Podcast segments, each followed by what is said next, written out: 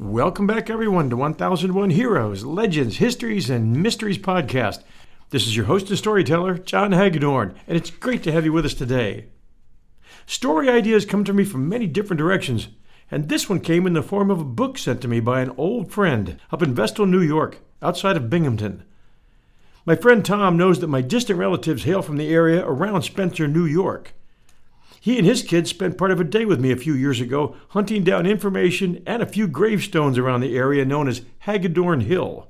He sent the book to me along with a letter that read in part, "It's strange to read a book where you know most everyone in the book, as well as the locations. We know the senior investigator for the New York State Police in this story, and I went to school with the author.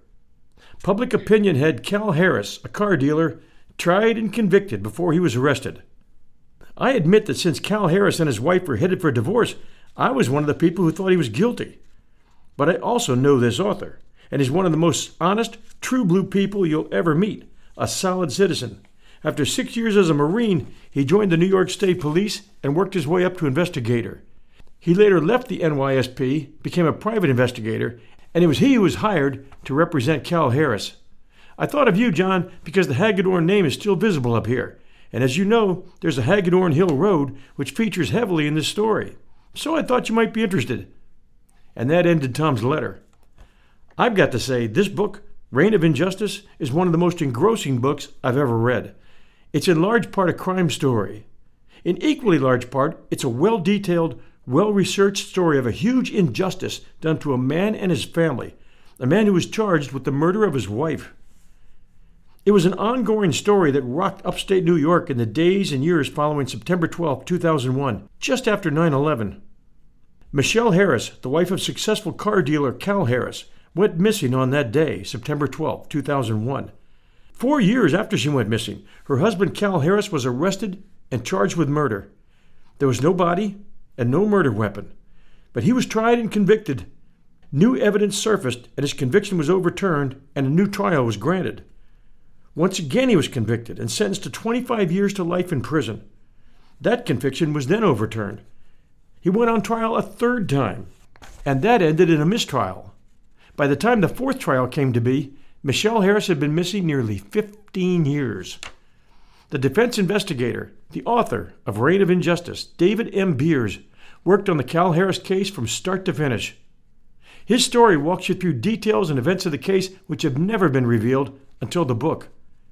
His detailed and true story provides an inside view of the scandalous facts you won't find elsewhere, especially in the local papers, which all appear biased against Cal Harris, thanks to efforts on the part of the prosecutors to withhold evidence, to ignore the facts of the case that clashed with their own theory, and provide the press with information harmful to Harris's case. As with all of our stories, you're invited to look at both sides of this story and make up your own mind. This book should be required reading for all students of justice and law. David, it's great to have you with us today. Yeah, well, thanks for having me. I've done a few of these, and I'm always anxious to accept a new interview and tell the story over and over because I think the word needs to get out. It was a story that needed to be told. I never dreamed I'd be a published author, but it was this story that inspired me to write the book. Could you tell us a little bit about yourself? Give us some of your background. I graduated high school and not long after that, I enlisted in the Marine Corps, had a very successful career there for 6 years. I rose to the rank of Staff Sergeant before I was honorably discharged. And then I became a sworn member of the state police. And I worked as a uniformed trooper for about 9 years. And then I was an instructor and then I got promoted to investigator. And I worked in several different capacities, narcotics, major crimes, violent felony warrants, and then probably the most recent was in the forensic identification unit, doing crime scene work and that type of thing. So that's kind of it in a nutshell. Why were you chosen to defend Harris? I'd been working as a defense investigator in the private sector after I left the state police in '94, and the Harris case happened in September of 2001. But prior to that, I had already been working, doing defense work a lot of criminal defense work for a number of different attorneys, mostly in Broome County, New York, which is where I live.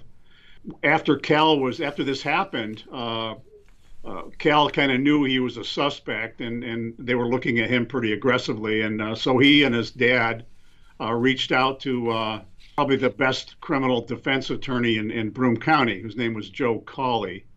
And I had already done some work for Joe Cawley on some other cases. So as soon as he got the call, he called me. And that was about a week after Michelle disappeared. And Cal's objective at that point was kind of twofold. One, to help find his wife, Michelle, and the other one was to prepare a defense should he be charged. Tell us a little bit about Cal Harris. What's his story and what was his reputation? How did people receive him?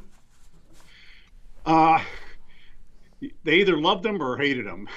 Cal had a kind of a volatile reputation as being very aggressive, very outspoken, somewhat arrogant, controlling, and he was probably all of those things at one time or another.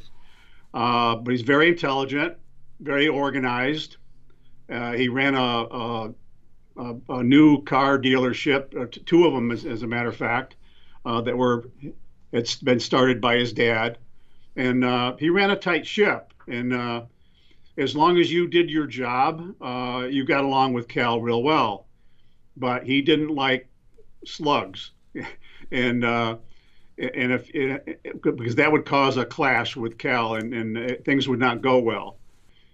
And he had some issues with Michelle's family. They didn't really like him, and I don't know what all of the reasons were, but Michelle was, she's very pretty, very head-turning, attractive woman, but she grew up in a kind of a lower middle class environment where Cal was kind of an upper middle class. So when she married into the Harris family, she was kind of quickly elevated into the upper middle class. And so she was experiencing some of the finer things in life and was enjoying it. But I don't know how well that went over with her family. But that's kind of Cal's reputation in a nutshell. He had a great circle of friends at the time. But when this happened, there were some who kind of abandoned him right away, and others supported him right away. And then there were some that were kind of on the fence. What was the relationship, a little deeper, between Cal and Michelle prior to her disappearance, and then what happened the day she disappeared? Okay, yeah, so backing up, trouble had been brewing in their marriage for quite some time. I mean, they had four small children, all under the age of 7 at the time. Michelle found out that Cal was having an affair, and unbeknownst to Cal, she was too. Probably about 9 months before this happened, Michelle filed for divorce, and Cal did not take it well. In fact, there was a lot of very heated arguments, which became very nasty at times, according to all the witnesses that I spoke to and the police spoke to. But that was in the early stages of the divorce. As things progressed, things kind of eased up a little bit when he finally accepted the fact that this was going to happen, and so did she, and they were just going to move on with their separate lives. And but they still resided in the same marital home for the benefit of the children primarily. That was one of the few things that they didn't argue about, because they both loved their kids. Everybody I talked to, everybody the police talked to, said that Cal was a great father. Michelle was a terrific mother, so there was never any issue there. But the conflict was between Cal and Michelle. So then we fast forward to September 11th, the day of 9/11. Michelle, back in April or May of 2011, had decided to go to work. She didn't need to, but Cal had plenty of money and she had plenty of spending money, but she was telling everybody that Cal had cut her off financially, which turned out to be not true. And the real reason she decided to take a job was to get out of the house and be away from Cal, because she didn't like fighting with him. So she took a job as a waitress at a bar restaurant down in Waverly, New York, which is about a 20-minute, maybe 30-minute drive from their house. Up Lefties? Lefties, correct. And Lefties did not have a real good reputation. I mean, they had good food and everything, but they had kind of a shady clientele that worked there and patronized the place. Not everybody, but there was problems there. And Cal knew that there were some shady characters there, and he didn't like the fact that she was working there, but he let her do her thing. So on September 11th, she went to work. Cal went to work that morning, and then she went to work later that afternoon to work like a afternoon and early evening shift at Lefties. And she got off work at 9 o'clock. She shared a drink with a coworker till about 9:15. And then she left there and went to, she had a boyfriend at the time that she'd been in a relationship with, a relationship with for about 6 months. He was from Philadelphia, and he'd actually become so smitten with Michelle that he moved from Philly right up to New York and to be with her. Michelle helped him find a place to live. And so when she left Lefties that night, she went to her boyfriend's house. So she gets there probably around 9:30, 9:40 p.m. And according to him, his name was Brian, she stayed there till about 11:15 or so. And then he kissed her goodnight, and he assumed she was on her way home up in Spencer. But she didn't go home. The police believe she did, and that was part of their theory. But if we fast forward to the next morning, about 7 a.m., a little before, Cal gets up. Now, keep in mind, they'd been sleeping in separate areas. Cal was sleeping in the master bedroom. She'd been sleeping on the couch downstairs. So he gets up that morning and comes down the stairs and expecting to find Michelle there getting the kids ready for school. But she's not there, and her car's not there. So he's trying to get ready for work and get the kids ready for school, so he needs some help. So he called an adult babysitter who lived about 4 miles away, and she agreed to come over. So she came over right away. But when she gets to the end of the driveway, she sees Michelle's van parked at the end of the driveway. And what kind of driveway was it? It was see, Hagedorn Hill Road at the time was just a dirt road with drainage ditches on both sides. And the Harris driveway, where it intersected with Hagedorn Hill Road, it was like a quarter mile long.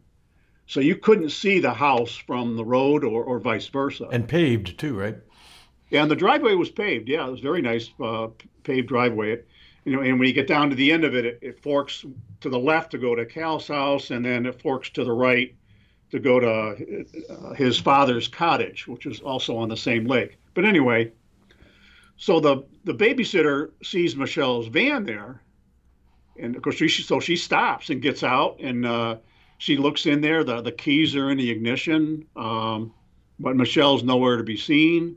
She looks in the back, thinking that maybe she was sleeping one off, but doesn't see her, and no sign of her. So she gets back in her car and drives into the house and walks in the garage. The garage door was open, and she walks into the house, and she's Cal, and says, and she says to Cal, is Michelle here? He said, no, that's why I called you. She didn't come home. So she said, well, her car's out the end of the driveway. So Cal says, well, we better go get it. So they're kind of speculating as to what may have happened. So Cal drives her out to the end of the driveway and has her drive Michelle's van into the house. And then she stays there with the two, the youngest child, and Cal takes the three oldest ones to school, and then he goes on to work. Did he ever regret bringing the van in? Because it was basically a crime. I mean, he didn't know it, but it could have been a crime scene, right? No, nobody was thinking anything criminal had happened at that point. Yeah. So it seemed like a logical thing to do. And, of course, him and the babysitter are going through it, looking for the kids' backpacks for school and that type of thing, getting them ready. And he makes the comment that the van was a mess because, Michelle was practically living out of it. So it really was a mess, and it was overdue for service. So he wanted to get it down to the dealership and take care of that. But he was going to do that later. But for now, he had her drive it into the house. So he goes on into work. He drops the kids off of school. He goes to work. The babysitter's there with the youngest.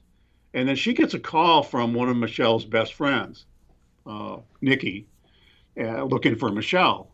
So the babysitter explains everything to her. And of course, Nikki's suspects something wrong right away, because she knew that, you know, Michelle was going through a divorce, and she was scheduled to have a meeting with her attorney regarding the divorce. So she calls the attorney, Michelle's divorce attorney, and explains it to him. So then he initiates a conference call with the state police, and they explain the whole situation. In less than an hour after she's reported missing, based on the information provided by Nikki and the babysitter, the state police decide to launch a missing person investigation right away. And so within an hour and change from when she's reported missing, two investigators are knocking on the door at Cal's business to interview him about Michelle being missing. So that kind of sets the stage for how she went missing and when. From the very top, did the lead investigator or any of the NYSP investigators have a bias against Harris? Yes, but we didn't know it at the time. Mm-hmm. The lead investigator, her name was Susan Mulvey. She was the senior investigator in charge of that particular station there in Owego, where they were stationed. And so she was in charge of the investigation. And you know, Cal Harris name was well known within the Owego community, just because of his dealings with the dealership and that type of thing. So he already had a reputation, if you will, in that community. So there's no doubt that every one of them had some information about Cal Harris. So it didn't take them long to realize that, you know, there's a divorce pending and the wife is missing. So, you know, they're going to be looking at Cal as a suspect. They went to his dealership first to talk to him. What else did they do first? Not to get ahead of the story, but I'm just wondering how they're acting and what they figured was important here. Yeah, well, yeah, they went and talked to Cal first. And then, so he explained everything I just explained to you. And then he escorted two of the investigators out to his house, took them right out there. They followed him out. He drove and they followed him out there. When they got to the end of the driveway, he pointed out where her van had been found. And then he takes them on into the house, and they go through the van. And then they decide to tow her van down to their barracks to examine it further. And then he gives them a consent, a written consent, to search his house and his property and his vehicle and Michelle's vehicle, which was a dealership vehicle. And then he leaves. He says, I'll be back at work. If you need anything further, let me know. So he leaves the investigators there with carte blanche to do whatever they need to do.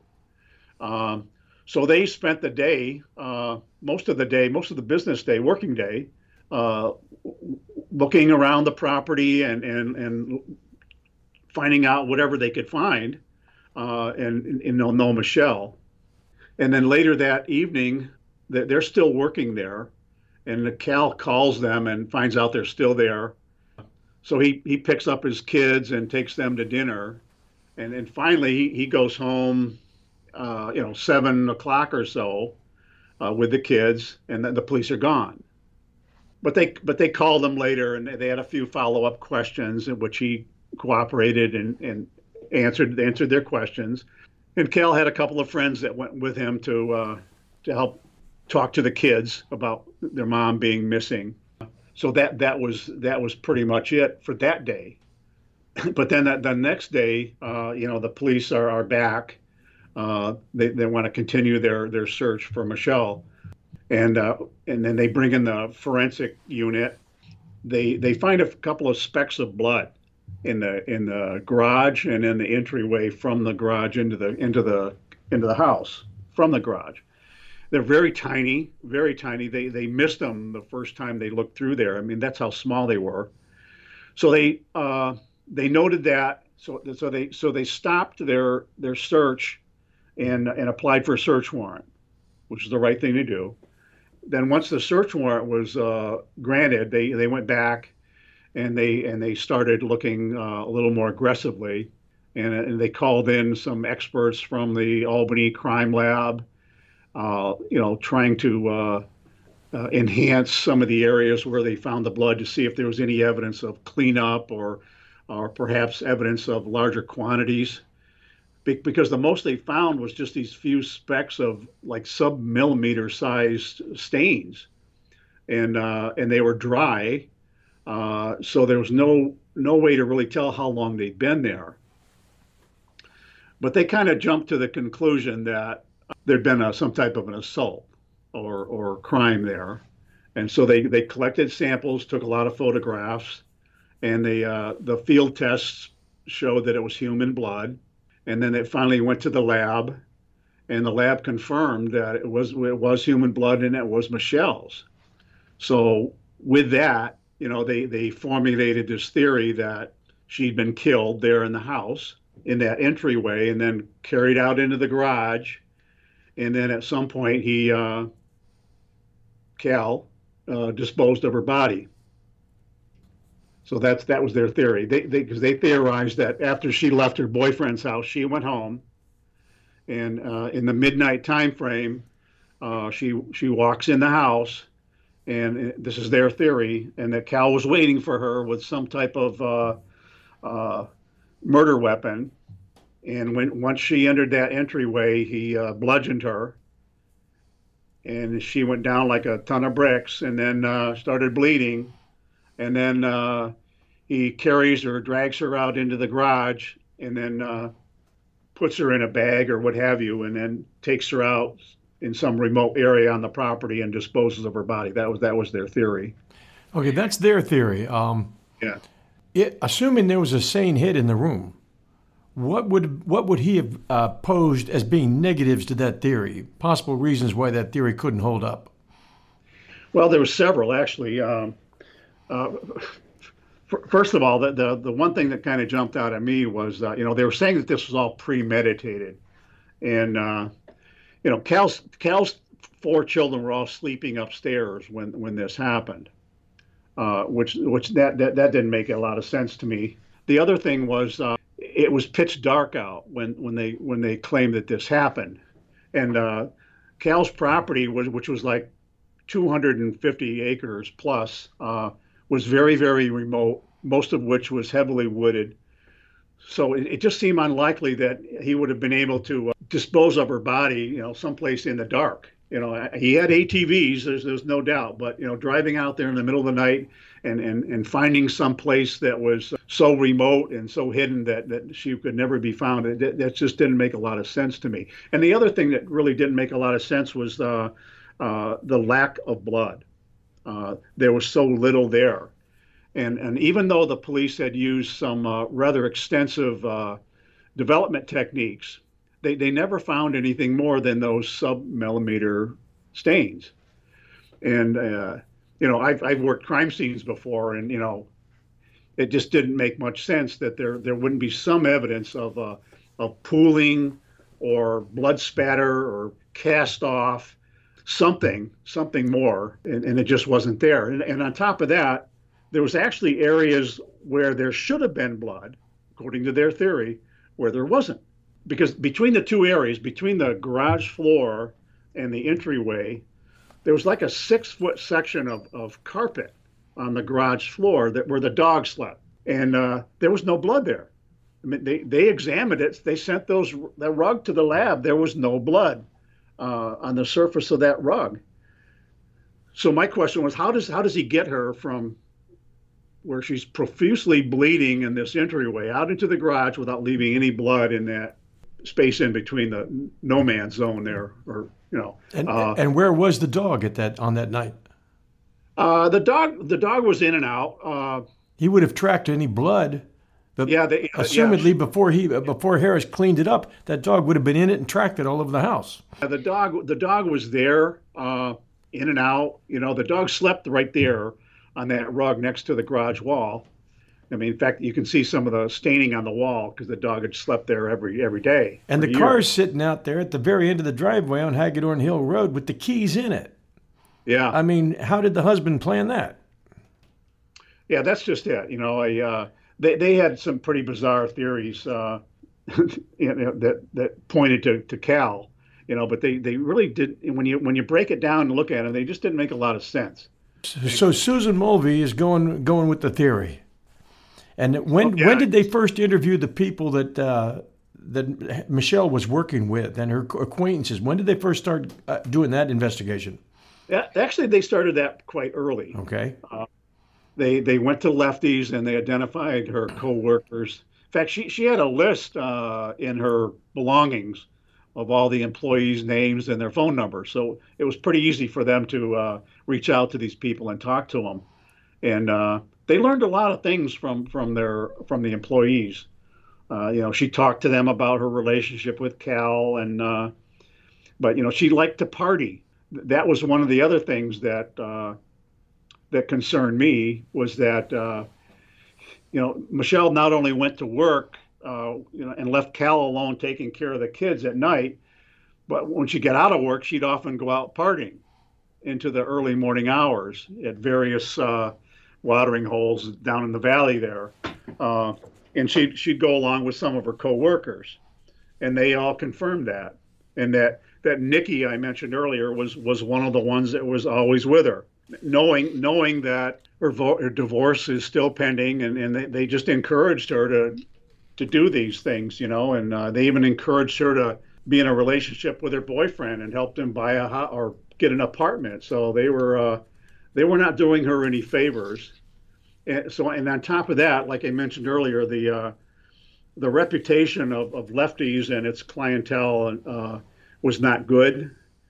So Michelle was placed herself in a very at-risk lifestyle doing that. And I'm sure she was kind of naive to that. And she probably had just assumed it was all in fun. But there was a lot of, you know, sexual harassment going on at Lefties involving her. There was a lot of single men who came there, and you know, once they saw Michelle, you know, they wanted to be assigned to her tables, you know, right. So she'd wait on them, and they tell sexually related jokes, and she would take it all in fun and respond accordingly. But unbeknownst to her, I think that was, you know, putting her in jeopardy. What was Cal Drazen's job there? What was his involvement in this? I mean, Stan Drazen? Stan Drazen, yeah. Stan was Cal's business attorney. So he was familiar with the divorce issue. So Cal had been in regular contact with him while the divorce was pending, and you know, one of the things that the police had tried to argue was that one of the motives here was because Cal was at risk of losing a lot of money. But in reality, you know, Cal had learned from his attorney, Mr. Drazen, that that wasn't the case, because he owned the dealership before they got married. So the dealership wasn't something that he was likely to lose as a result of the divorce. And they'd already been discussing a settlement agreement. And it was Cal's understanding and Mr. Drazen's understanding that they would accept that agreement. But the police continued to argue that that was part of his motive. What was Stan's opinion on Harris? Did he think Harris was guilty? No, absolutely not. In fact, there was a moment early on, actually before Attorney Cawley got involved, where Susan Mulvey came right up to Drazen's office within 2 days, and she looks him right in the eye and says, you know, I know Cal did this, and I'm going to prove it. You know, so she was hell bent on believing that Cal had done this, and nothing was going to get in her way. How long a period was it from the time you took the case until the time that they charged him? 4 years. So you had no access to discovery during those 4 years.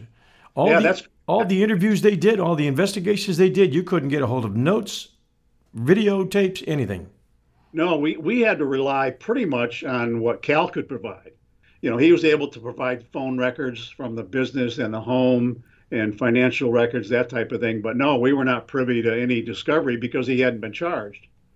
In one way, it gave you the willpower to go places where they didn't, and you weren't just following up on stuff that they did. But on the other hand, you could have absolutely used a lot of that. Yeah, you know, because I ran into a roadblock with when I tried to interview some of Michelle's coworkers at Lefties. They'd been told not to talk to me, you know, and so. But when I went and talked to the Cal's coworkers, you know, they kind of welcomed me with open arms, and answered all my questions, and so I found that to be pretty helpful. But yeah, you're right. Without the discovery, you're kind of working blind with a lot of things. Now they found blood on day 2. Why did it take 4 years to charge him? Obviously, they didn't have. You're going to tell me they didn't have enough, and I understand that. But it turns out that that's all they did have. That's all they had, because when they finally did indict him, you know, our first question was, you know, what more have they found? You know, what something new did they find? And as it turns out, there was nothing more. So what prompted them to arrest him when they did is, I think, as I wrote in the book, because one of the lead investigators there, not Mulvey, but her supervisor, Mark Lester was his name. He made the comment at one point that, you know, there came a point in time where we needed to either win, lose, or draw. We were going to go forward with this. And that's what they did. But, you know, on that same issue, the 4 years, Cal was indicted 4 years after this happened. And it was a result of that indictment that led him to have a discussion with me, because he knew I had worked for the state police, and he knew that I knew some of the investigators working his case, but he was particularly interested in Sue Mulvey and what I could tell him about her. And that's when we learned of the conflict. And what was the conflict? And I had no clue about this, and neither did he, but once we started sharing information, it all came out. As it turned out, I was explaining to him that Sue Mulvey had come on the state police about a year after I did, but her maiden name was Andrews, and her father used to be the sheriff of Broome County, and Cal went ballistic. I mean, I could still see the red in his eyes when I told him that. He's, you know, I can't remember his exact words. I put it in the book. As if you mean Sue Andrews is John Andrews' daughter? I said, yeah. Why? He says, because that son of a bitch worked for me, and I had to fire him. So that was kind of an eye opener for both of us. Within the law, didn't she have to make that known before she accepted this investigation, or not? Well, she should have, but I don't think even her own colleagues knew that. They knew that her dad used to be the sheriff, but they didn't know that he'd worked for Cal, and left under very bad terms. So she just kept that under her hat. Yeah, she just kept it under her hat. But unfortunately, you know, of course, Cal was really upset. He called Joe Cawley right away and said, you know, what are we going to do about this? But, you know, the damage had been done. He'd already been indicted. And so trying to make an issue about the conflict at that point was kind of a moot point. Like I said, the damage was done. So we just had to move on. But we started to scrutinize her work a little more thoroughly after that. We'll return with author David M. Beers and Reign of Injustice right after these sponsor messages. Hi, everyone. The holiday season is upon us, and I'll be glued to the telly for BritBox on many a night. I've already shared with you the fact that I keep up with Father Brown and Poirot at BritBox. I also check out their new stuff, like the new series Archie, which tells the story of Archie Leach, otherwise known to millions of filmgoers as Cary Grant. This story comes from his daughter Jennifer Grant and ex-wife Diane Cannon. It's a series. The performance of Jason Isaacs, who plays Cary Grant, is top-notch. I highly recommend it. You can only find it on my favorite TV, BritBox. Sign up to BritBox today to stream Archie and other fan favorites today from any device. I have a special, limited-time offer for my U.S. and Canadian listeners.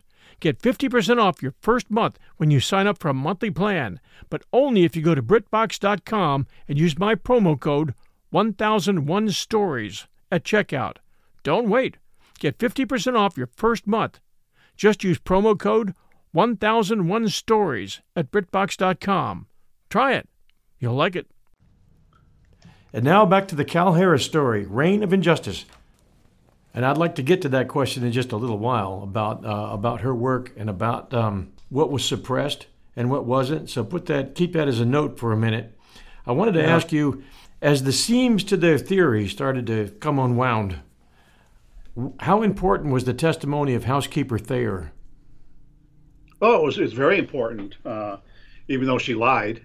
Yeah, I mean, they were using her.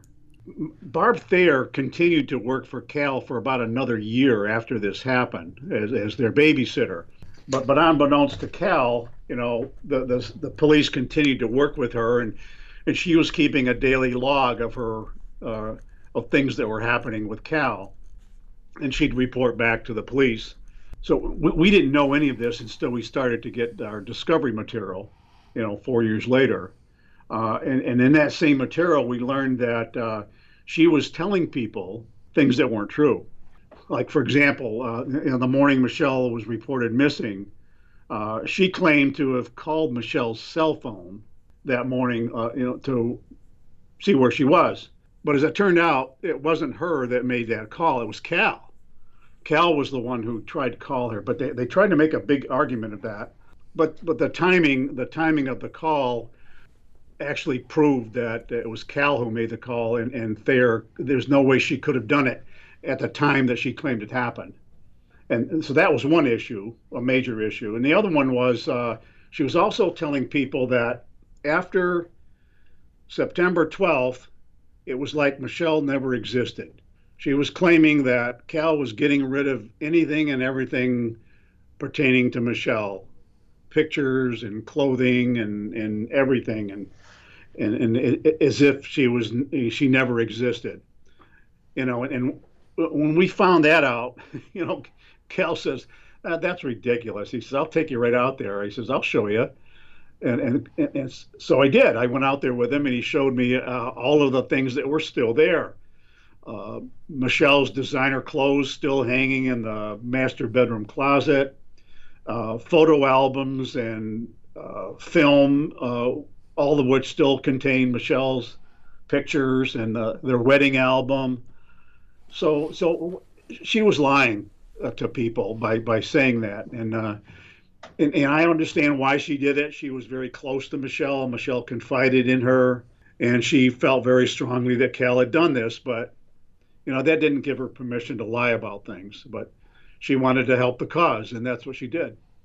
What were the biggest reveals for you before the first trial where you really felt like the investigation was being mishandled by the state police? That you weren't getting all the information that you should be getting, that actually some of it was being purposely hidden from you, and maybe some mistakes in the investigation? What were those big pieces that started to come together for you? Well, there were so many different things. But one of them was they kind of shied away from Michelle's boyfriend. The last person who saw her alive? Yeah, because he was the last person to see her alive, and it was only his word that she left when he said she did, and so he really didn't have an alibi. Yeah, he was a big suspect in your mind, right? Yeah, absolutely. Because here's the thing, that initially, and this was before the first trial, we were seriously looking at this Brian Early, was his name, as a real potential suspect because of that. And what really prompted it from a defense perspective was that a lot of Michelle's jewelry was missing. She wore a lot of jewelry, and at the time she was in possession of a lot of her extra jewelry that she was carrying around in a jeweler's bag, trying to sell it to raise money for a down payment on a house. And of course, the boyfriend knew that, and so did co-workers at Lefties. Her boyfriend loaned her $5,000, right? And he loaned her $5,000. So our theory was, and because we had learned from another source that Michelle had told one of her friends, a woman she confided in like a mother on a regular basis, had told her that her relationship with Brian had run its course. So our theory was initially that she went to his house that night to call an end to it, and he didn't take it well. Now he's out $5,000, and he knows she doesn't have the money, so he wants the jewelry in exchange. So that was kind of our position there, and that was never addressed by the police at all. You know, they kind of crawled into bed with this guy. Oh, and the other thing there that really bothered me about that was here you got the last guy to see her alive. It wasn't Cal, it was Brian, and they don't search his house. Yeah. They don't search his car. They don't search him.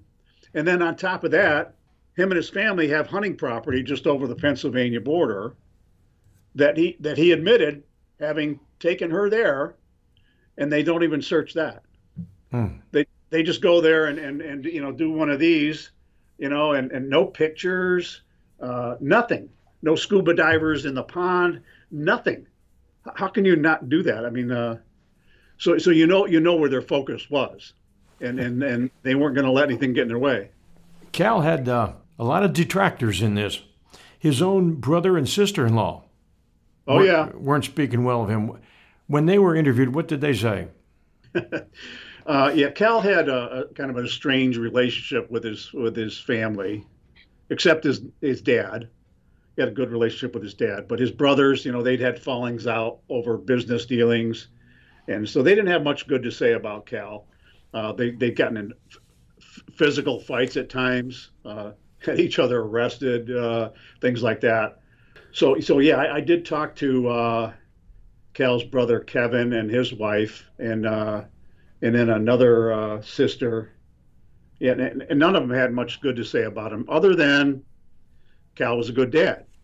They really didn't dispute that at all, and I think they were convinced that Cal did this. And you know, like Kevin, for example, said, you know, follow the money, and you'll know it's him. You know, but you know, as it turned out, that there was nothing to that.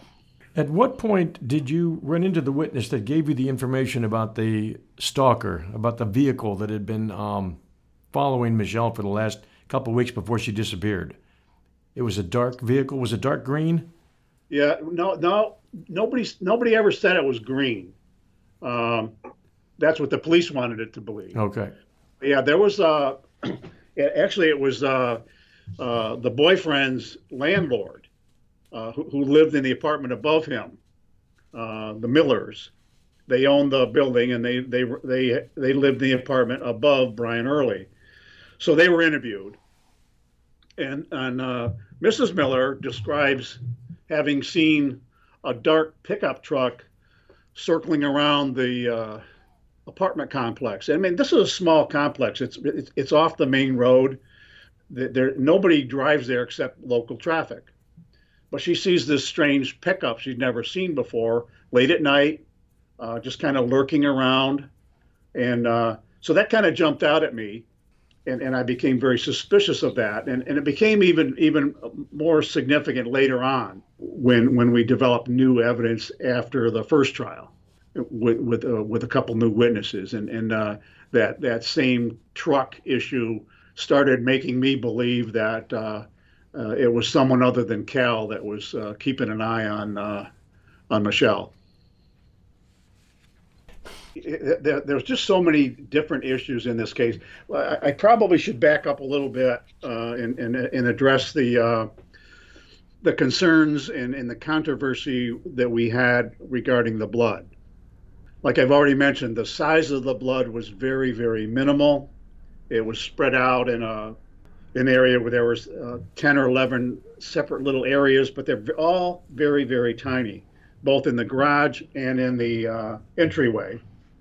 And the police had done an extensive job trying to develop it further and never found anything further with their variable light sources and their blood reagents that they use. They never found anything. So the controversy was kind of two-part. The one was the volume of blood. Even the experts from both sides agreed that it was no more than 10 drops, which is pretty small, which obviously would suggest that, you know, nobody would have died from an injury that only resulted in 10 drops of blood. Some of the early samples they took, they didn't bother to photograph before they took their samples, and in so doing, they consumed the sample. You know, that's not good. And they had a real problem with their photographs. You know, ordinarily you try to secure evidence as is, the best you can. But here, you know, you've got a concrete floor, so that's pretty difficult to do. So your only method really is to photograph it. But they had all kinds of problems with their photos, contrast, flash problems, either too bright or not enough, exposure issues. So it was very difficult to determine the actual color of the floor and of course the blood. So when they were consulting with their expert, all he had to work with was these photographs, and they were, like I said, they're all, you know, they varied so extreme that it was difficult to offer an opinion without knowing what the true color was.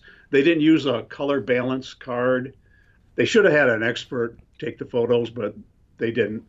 And they were really, really pretty lousy, considering that that's your only source of revealing the evidence. Did all the drops they found match her, or just one of them, or some of them? The ones they tested were hers, yeah. And it could have been anything from a bloody nose to... Yeah, I mean, the possibilities are... The kitchen cut. Yeah. You know, and you know, Michelle... Michelle worked on these craft things. So she used to use these X-Acto knives, you know, and the other thing which is really interesting that they kind of steered away from was that in Michelle's divorce affidavit, she claimed that she'd been in an argument with Cal out in the driveway, and during that argument he pushed her, she said, and she fell down and she cut her hand. Mm-hmm. Yeah. But when they're, and the interesting about that is when the police are consulting with their blood expert, Dr. Lee, they don't tell him that, but he tells them, and we've got it all on videotape. They videotaped their meeting with Dr. Lee, and because 48 Hours was interested, so they came and filmed it. And this is before the first trial even. And Dr. Lee says to them that, you know, that the blood specks they're looking at could have been from a hand. You know, somebody just shaking their hand. Yeah, but they never tell him that Michelle had cut her hand. So he had to tell them. So, and the other controversy regarding the blood, a huge controversy, was the age of the blood. Now they found this is bizarre too, John. They found the first blood specks on September 14th. Okay, 2 days into it. They didn't take the first photographs until the 16th. Mm. So now 4 days have already gone by. Yep. But now they want their expert to say that it's fresh. It's within a couple of days. And he pretty much gives it to them.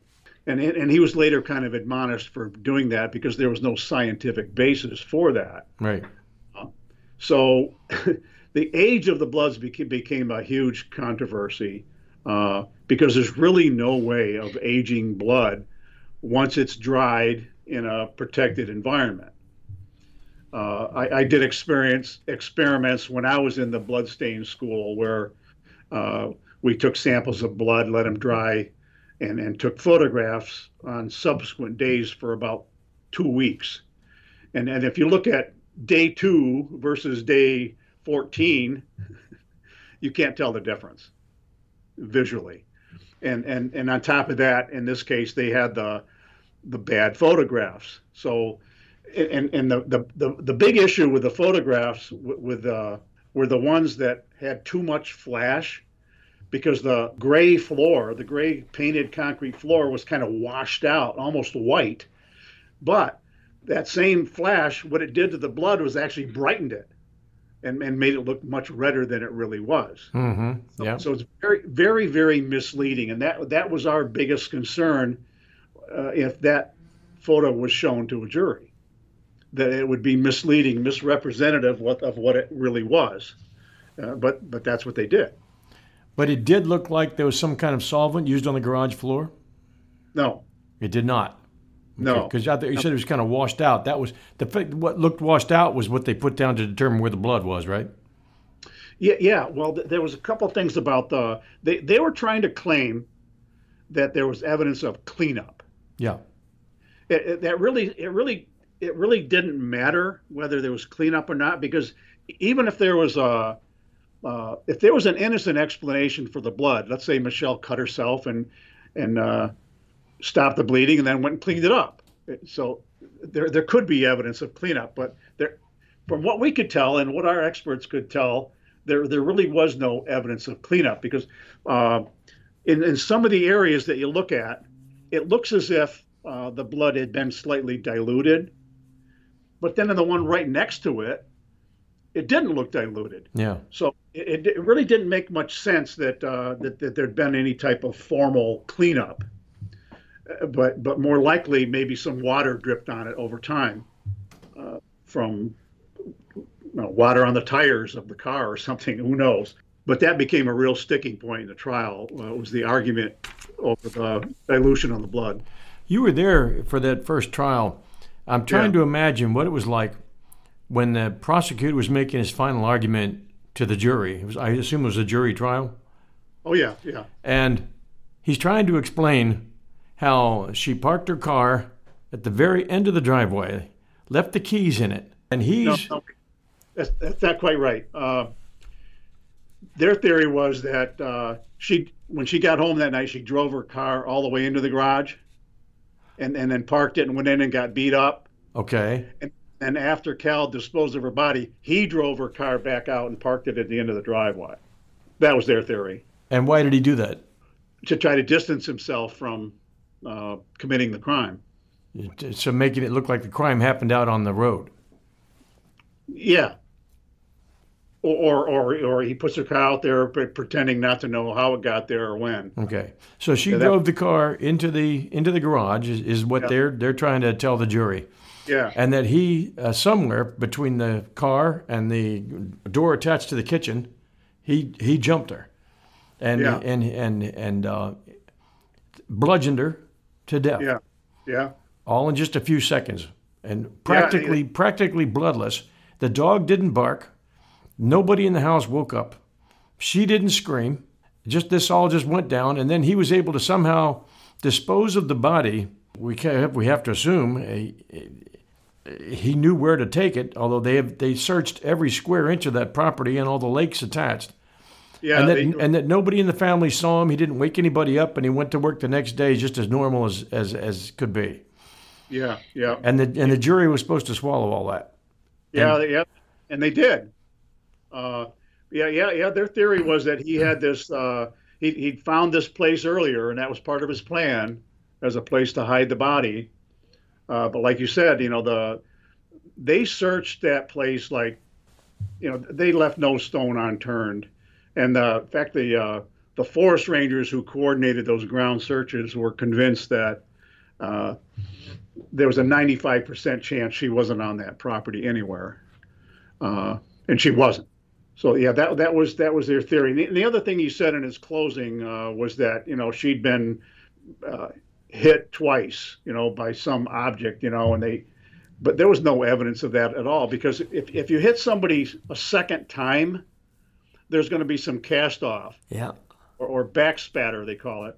And there was nothing like that, And the other thing, in that little entryway, which was less than like 4 feet square, it's pretty small. That's where that was the kill zone. They, you know, their ground zero. That's where they said the assault took place. And on the floor was it was ceramic tile, and there was this little throw rug that just laid there, that took up most of the space. There was no blood on the tile around it, no blood underneath it. But for whatever reason, they decided to take that rug into evidence. We don't know why initially, but later when they're consulting with their expert, they find these tiny specks of blood on the rug. And the expert says to him, "Do you know which side of the rug it was found on?" And they said, "No." But fortunately, they'd taken pictures before they removed the rug. And when you compare the pictures to the rug, it was pretty obvious. And they later admitted that the specks of blood were on the bottom of the rug. So, and like I said, it was just little specks, that nothing. No pooling, no soaking in, nothing like that. And you know, if you bludgeon someone and they start bleeding like that, it's not going to be just a few specks, okay? And the other bizarre thing was that, you know, they wanted you to believe that, yeah, Cal did all this meticulous cleanup in the garage and hiding of the body, but when it came to the rug, he just flipped it over. Yeah. Yeah, that didn't make any sense whatsoever, none whatsoever. During the whole course of this investigation, what did Susan Mulvey do to slow down your investigation, or to conceal evidence, or to use illegal tactics in order to kind of bring him out? Well, let's see. She was always kind of trying to harass him any way she could. She called Child Protective Service on him, for one thing. With no foundation for it whatsoever, trying to get CPS to maybe take his kids away. That didn't work. And then the other thing she would do, she'd call the helicopter to come down. I mean, we're talking sometimes months later, yeah, claiming that they were going to search for Michelle. But all they did, they wanted to fly over Cal's house and let him know they were there, see him, you know, waving his fist at him, you know, which he did. And then they did that a couple of different times. And another time, this was kind of bizarre, but I did write about it in the book. When all this was happening, one of the things Cal was really trying very hard to do was kind of shield his kids from what was happening. So at one point, after this had been going on for how long it wasn't too long, he decided to get his kids away from everything, and he took them down to Disney World. He had another adult couple go with him to help with the kids, and he flew down there with his kids to Disney World, and he was down there for a few days and then came back. And when he gets back to the airport in Syracuse, guess who's waiting for him? Standing right there in plain sight. You know, they're not trying to surveil him. They want him to see them. Mulvey and another investigator standing there, for what purpose? To see who he's going to contact. It just did that. You know, that was nothing but, you know, muscle flexing, in my opinion. Yeah, didn't they pull an unauthorized search on him one time to see how he would react? Yeah, they put together. They got a court order to put a GPS unit on his truck, and also and they got these teams of tactical teams to watch his place and to see where he goes. So they created this. They call his attorney, call Mr. Drazen, and they say, you know, we're getting another search warrant for Cal's house. You don't do that. You don't give advance notice of a search warrant. But they wanted him to know they were coming. Yeah. To see what his reaction would be, and. And it didn't amount to anything. They followed him around. They tracked his GPS positions, and they turned out to be nothing at all. But that didn't stop him from checking out every place he stopped.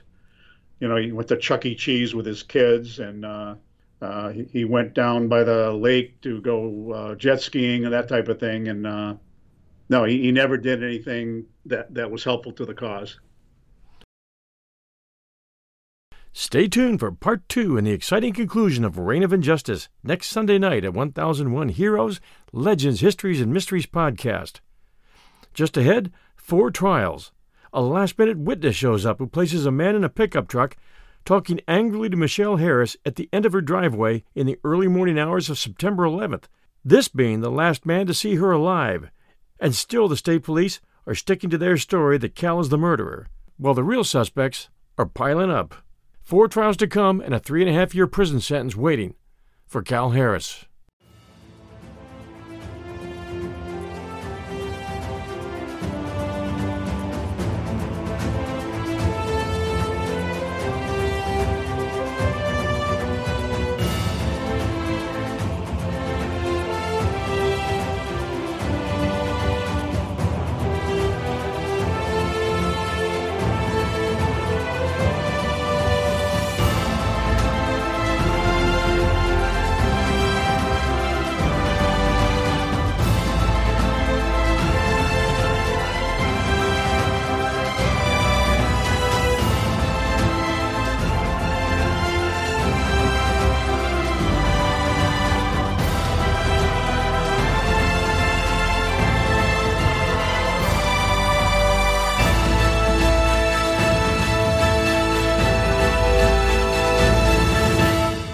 Worked hard for what you have, your money, your assets, your 401k, and home. Isn't it all worth protecting? Nearly 1 in 4 consumers have been a victim of identity theft. LifeLock Ultimate Plus helps protect your finances with up to $3 million in reimbursement. LifeLock alerts you to identity threats you might miss, and if your identity is stolen, your dedicated U.S.-based restoration specialist will work to fix it. Let LifeLock help protect what you've worked so hard for. Save 25% off your first year on LifeLock Ultimate Plus at LifeLock.com/aware. Terms apply.